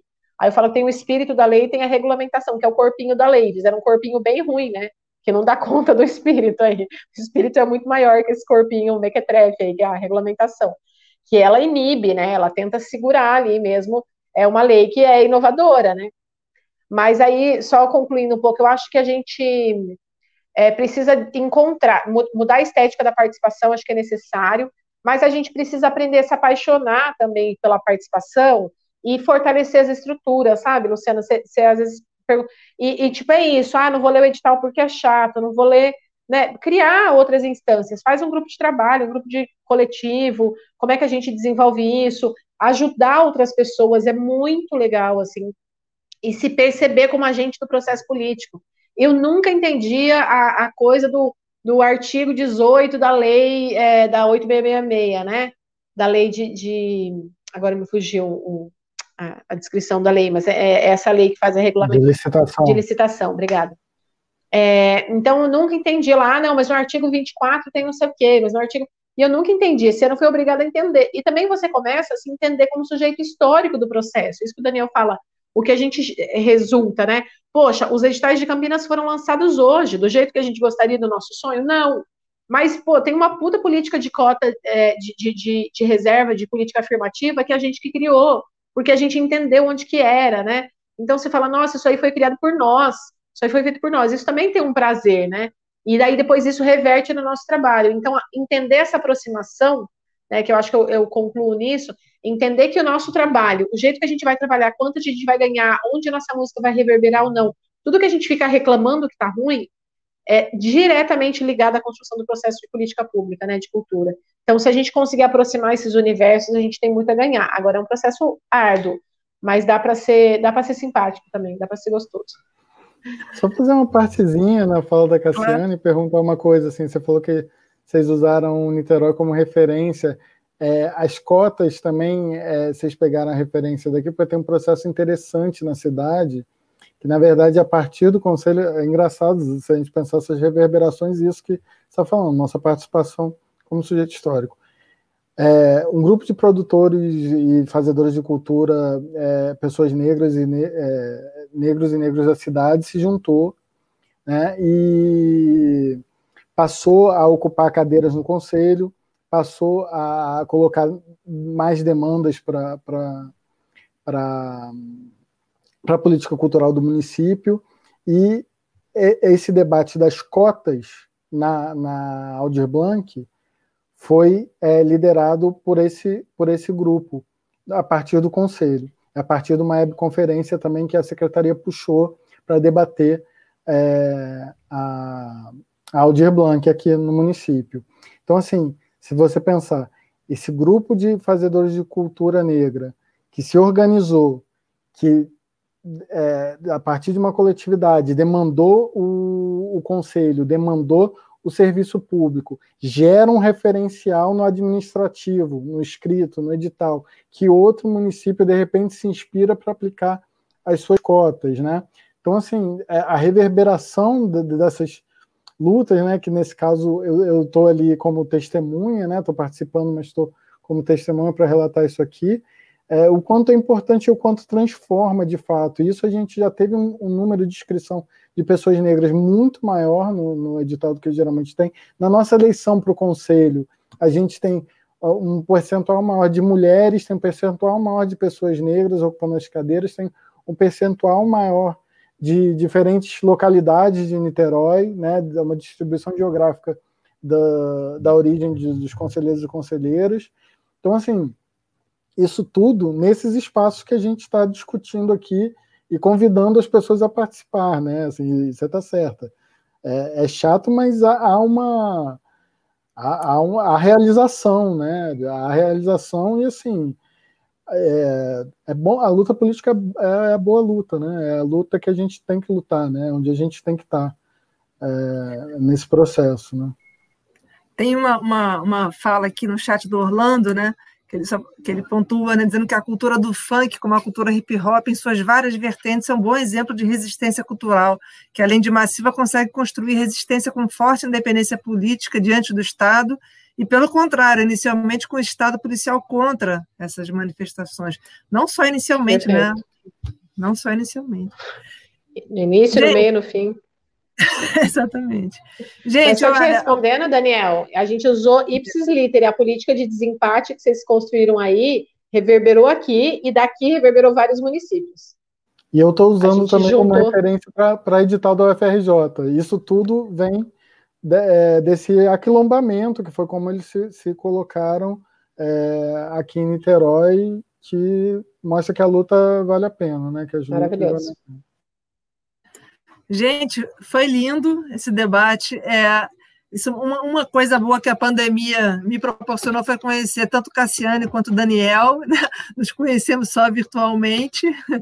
É, então eu imaginava que ia dar muito samba essa, essa dobradinha de vocês e deu muito certo, foi muito bacana, né? Muitos pontos né, de convergência, de contato, muitos pontos de contato, né? como diz uma amiga minha, o, o Rio de Janeiro, aí vamos ampliar para o Brasil, é o Largo do Machado, né? A gente sempre está se cruzando, está se cruzando de alguma maneira. Então, queria, em nome do Sindicato dos Músicos do Estado do Rio de Janeiro, agradecer muitíssimo vocês estarem aqui trazendo para a gente essa discussão que faz tanta falta para a gente, para nós músicos, que a gente fica correndo atrás, não sabe às vezes do que está correndo atrás, né? reclamando, às vezes não sabe do que está reclamando, a gente precisa realmente arregaçar as mangas e, e ver, é como vocês trouxeram, né? uma positividade, né? uma, pode ser bacana, é um movimento, energia, é vida isso, né? essa participação política é vida, né? sai do, do casulo né? e, e fazer a força acontecer. Né? É, vou pedir para vocês não irem embora, vou deixar vocês aqui dos bastidores enquanto eu faço o encerramento, tá bom? Muito obrigada pela presença de vocês. Obrigada, Valeu demais. E todo mundo que participou aqui. Ah, com certeza, com certeza. É, fazer, fechamos então a semana aqui com chave super de ouro, né? E só para dizer que na semana que vem a gente vai ter, na terça-feira, a conversa com os advogados trabalhistas Garcia e Ludmilla. Eles vão falar sobre direito do trabalho, música e liberdade de expressão, um tema fundamental também para a gente discutir. E vamos ter na sexta-feira o guitarrista Nelson Faria falando so, sobre as novas opções para o músico no novo normal. Vamos ver o que, que, que, que ele está trazendo aí para a gente. E como de costume, vou fechar com a nossa vinheta, que quem não, não assistiu na abertura, assiste agora no final. Boa noite, até terça-feira que vem. Você ouviu o podcast do primeiro ciclo webinar do Sindmuse. Coordenação e apresentação, Luciana Requião. Arte, Carol Nouri. Divulgação, Rodrigo Passos. Administração, Andréia Mendes. A coordenação do podcast fica a cargo da Clarice Magalhães uma realização do Sindmuse com o apoio da Federação Internacional de Músicos e da Union to Union.